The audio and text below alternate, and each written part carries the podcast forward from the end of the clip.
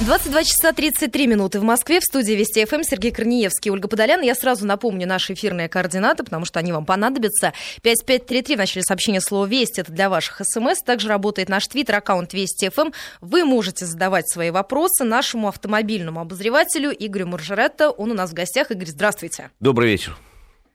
Итак, э, сегодняшняя одна из таких обсуждаемых новостей – это то, что в МВД предложили продавать красивые автономера на аукционах.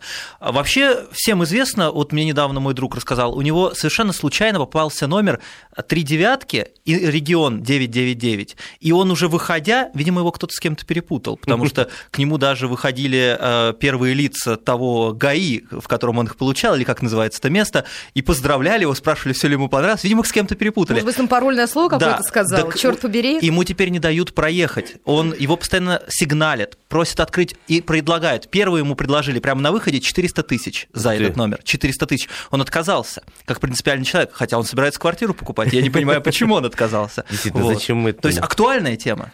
Вы знаете, у нас этот разговор заходит давно, э, проектов таких было уже, ну, я даже не могу сказать, с пяток точно.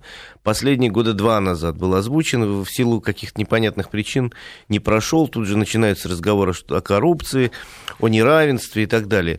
Хотя совершенно нормально во всем мире существует практика продажи так называемых красивых номеров, просто подход к этому совершенно разный. И, и мотивы покупки, потому что у нас в России считается, что красивый номер, ну, там, три Ольги, вот была такая серия, ЕКХ, там, какой-нибудь МР, еще, если будет МР, еще 007 какой-нибудь.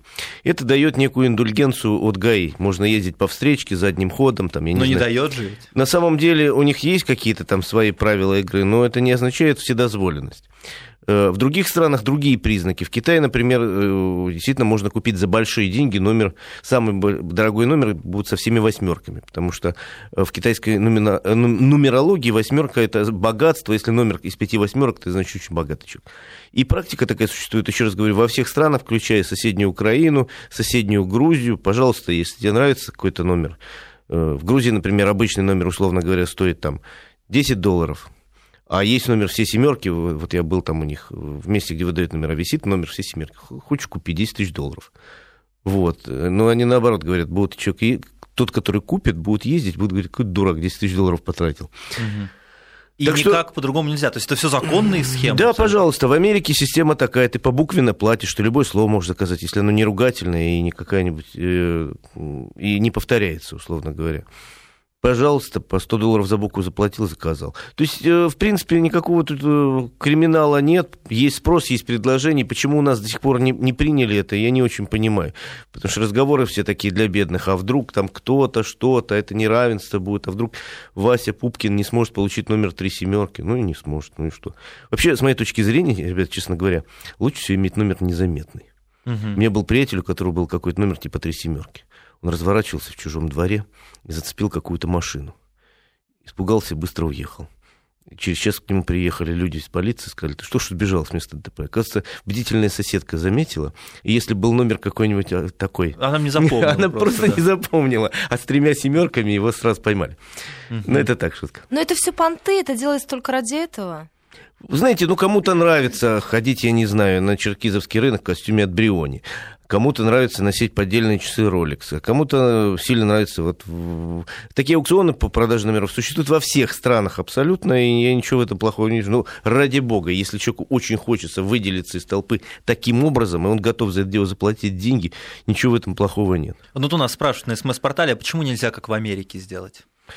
Не очень понимаю, потому что никакой проблемы в этом, еще раз говорю, нет. Там система такая, 7 знаков, условно говоря. У тебя есть семь знаков. Да, по 100 долларов за букву, и это не должно быть ругательство, не это должно быть оригинально, чтобы не пересекалось в этом штате с чем-то и не, не повторялось, и все. А Пожалуйста. если я не хочу, то мне дадут какой-то... а, Обычно обычный совершенно номер? номер. Абракадабра. И это будет стоить, ну, как в любой стране, это будет стоить 3 копейки. Я напоминаю, наши координаты 5533, слово «Вести» в начале сообщений. Также работает наш твиттер, аккаунт Вести ФМ. У нас сегодня го- в гостях Игорь Маржаретто. Можете задавать ему свои вопросы, наш, нашему автомобильному обозревателю. Еще одна тема, которую хотели бы с вами обсудить. «Семерка» стала самой продаваемой поддержанной машиной в России. С чем это связано и ну, почему это такой вот... а, И не Бэха, семерка как Да, да, да. Да, это не Бэха семерка, это семерка ВАЗ-2107, легендарная стационарный автомобиль, который 20 лет стоял, если не больше, на конвейере. Но связано это, во-первых, с тем, что их больше всего наклепали, если честно. Это был один из самых массовых автомобилей, выпущенный в России. И, соответственно, на вторичном рынке их просто больше всего. Вообще автомобили «Лада» э, номер один на вторичке, и, и, именно в силу того, что у нас из 40-миллионного автопарка легковых машин, половина – это «Лады». И, конечно, они всегда будут, ну, пока вот потихоньку их не заместят иномарки, будут занимать первые места. Ну, а «семерка» в свое время была Э, таким модным автомобилем, когда он появился где-то в районе там, начала 80-х годов, у него даже название было, поскольку решетка такая а-ля мерседесовская, название было ХБМ, «Хочу быть Мерседесом». Вот, он считался, передние кресла такие красивые, там приборная панель другая.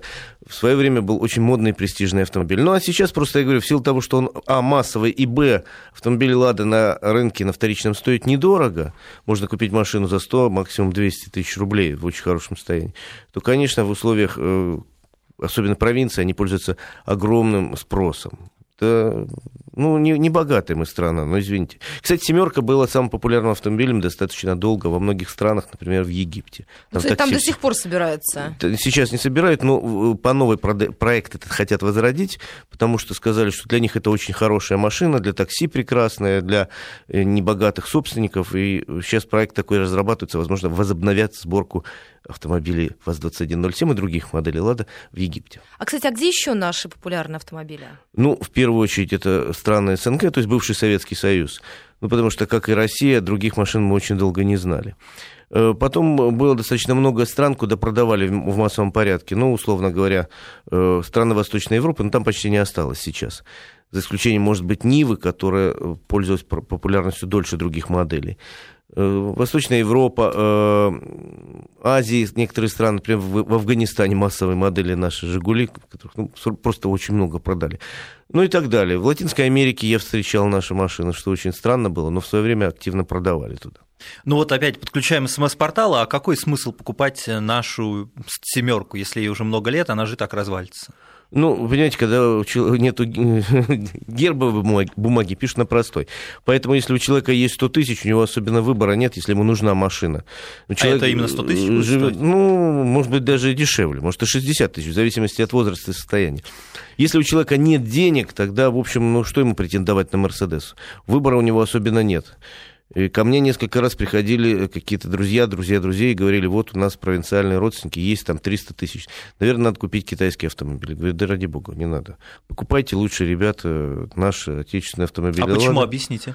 Вы знаете, все-таки наши пока понадежнее. Может, они не так э, богато украшены мишурой, как китайские автомобили, но она, пока на сегодняшний день они надежнее, они и к ним везде есть запчасти. Даже если что-то сломается, в любом Урюпинске можно найти любую деталь для любой отечественной машины. А вот для китайской, знаете, за пределами, да и в Москве достаточно сложно. Но найти. из интернета можно выписать.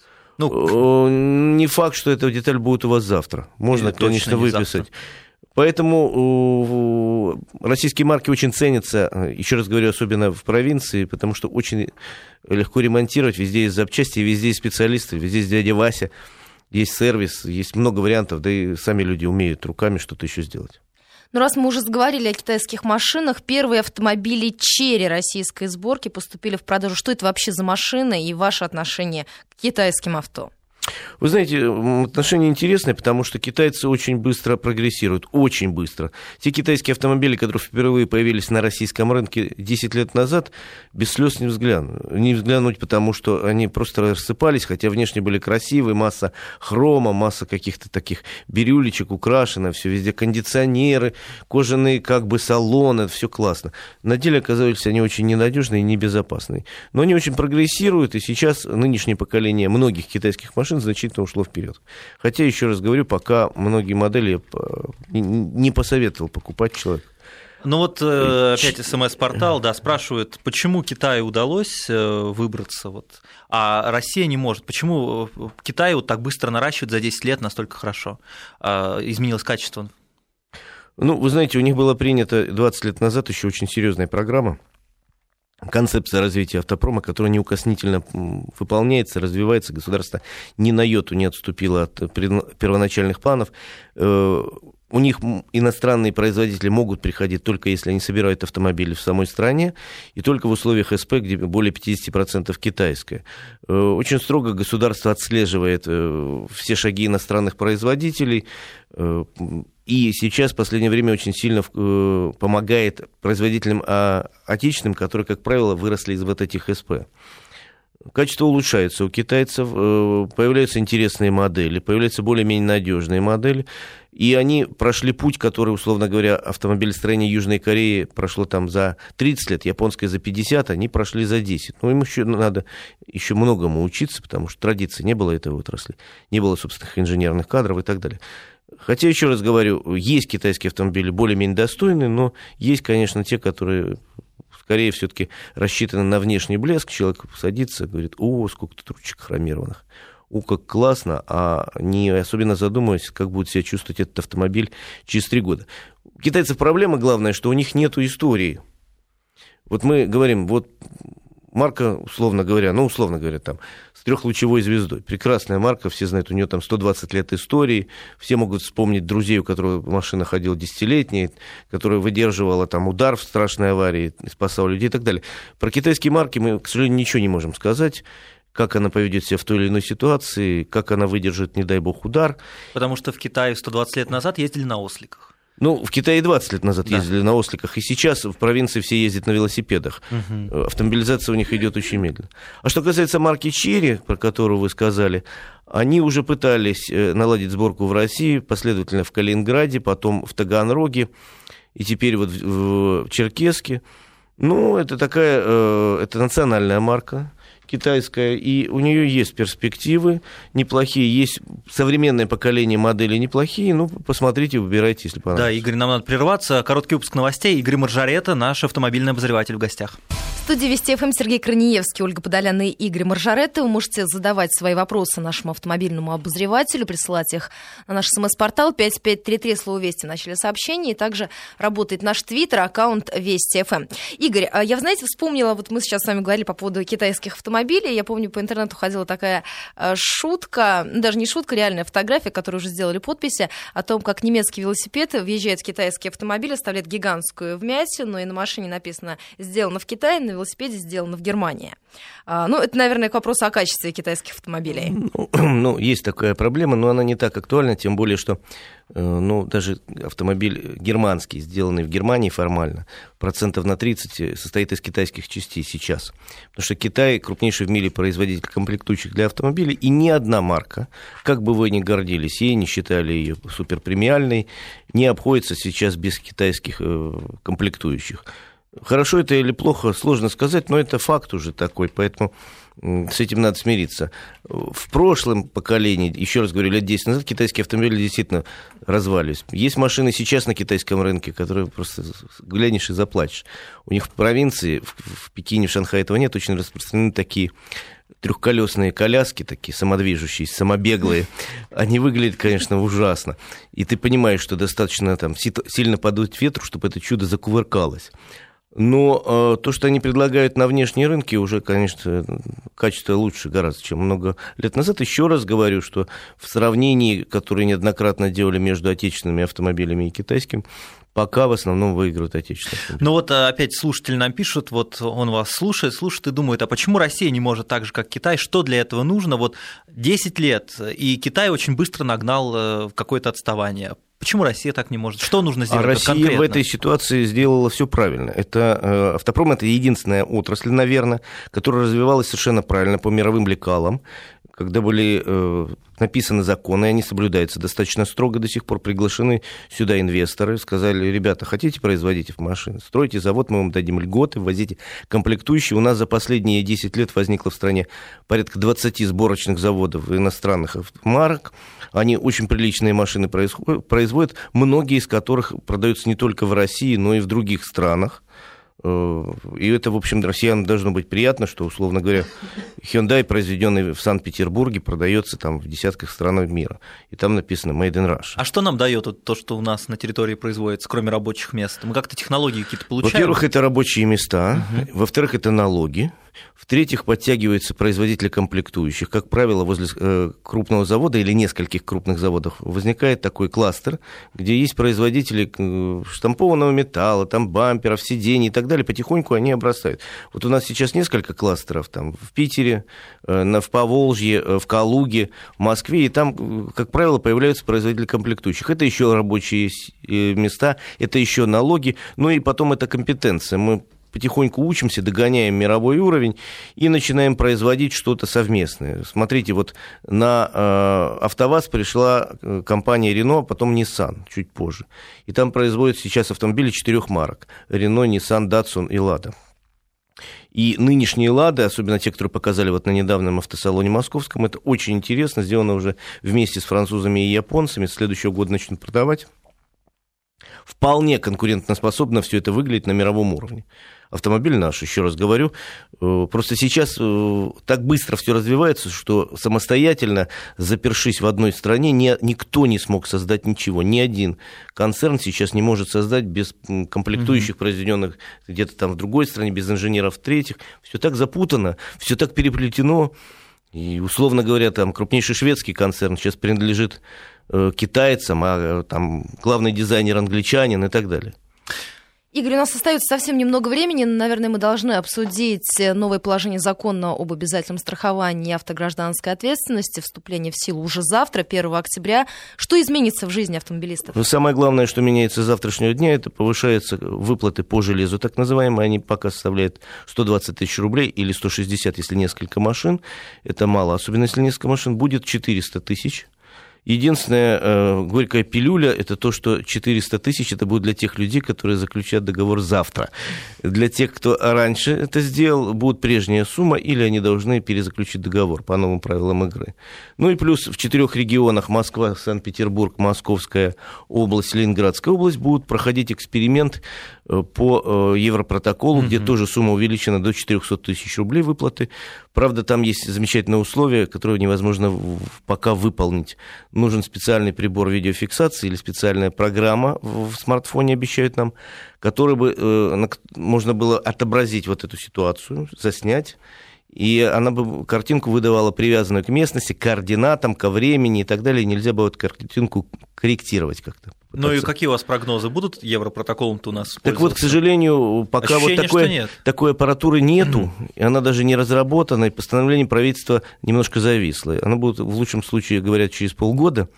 Но э, пока будем жить по-старому. Вот тут по Европротоколу, потому что реально получить 400 тысяч невозможно, нет этой аппаратуры. Ну, уже факт хороший, что повысили до 50 тысяч с лета, а не 25 и, я надеюсь, немножко изменили правила, так что эм, больше людей будут пользоваться Европротоколом. Пока очень мало. Угу. То есть надежда остается, что будут пользоваться Европротоколом уже сейчас, потому что маленькая сумма, и даже если какая-то царапина, не нужно будет никого ждать. Вы понимаете, в Москве там, условно говоря, происходит день-две тысячи ДТП. Из них 80% это небольшие царапины, какие-то вмятины, сколы, а люди стоят часами в ожидании ГИБДД, создают огромные пробки. Вот для этого Европротокол, что если люди понимают, ерундовая какая-то проблема. Проще составить документы, сфотографировать все это и разъехаться по своим страховым компаниям. Но пока у нас люди боятся, потому что долго достаточно существовало положение, по которому человек, оставивший место, мог быть запросто лишен прав, допустим, а то и арестован на 15 суток за оставление места ДТП. Ну, то есть долго привыкали сначала к этой системе, потому что раньше-то договаривались все время между собой. Раньше договаривались, потом перестали договариваться, теперь снова надо учиться договариваться, но уже в цивилизованных рамках, более-менее четко прописанных в законе. Ну, это оптимистичные такие Ну, хотелось бы, знаете, очень хочется жить в цивилизованном государстве. Угу. Да, Игорь, спасибо большое. Игорь Маржарета, наш автомобильный эксперт, автомобильный обозреватель Вести ФМ был э, в гостях. Э, Игорь Маржарета будет всегда приходить к нам в это время. Да, ну, так что вы можете присылать свои смс-сообщения на наш портал 5533. Спасибо всем тем, кто принял участие сегодня в нашей программе. И также работает наш твиттер, аккаунт Вести ФМ. Там тоже можете оставлять свои вопросы и свои комментарии. Мы несколько вопросов, Игорь, вам не успели задать. В следующий следующей программе обязательно, уважаемые слушатели из Тюмени и Нижнего Новгорода, мы их обязательно озвучим. Спасибо.